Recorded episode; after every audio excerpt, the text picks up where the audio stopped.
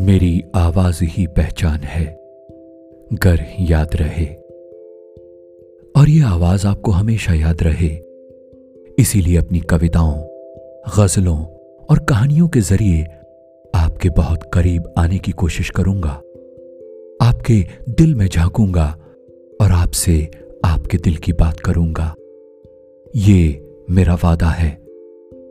आप भी मेरे बहुत करीब आने की कोशिश करेंगे। मेरे दिल में झांकेंगे और मुझसे बात करेंगे। वादा कीजिए।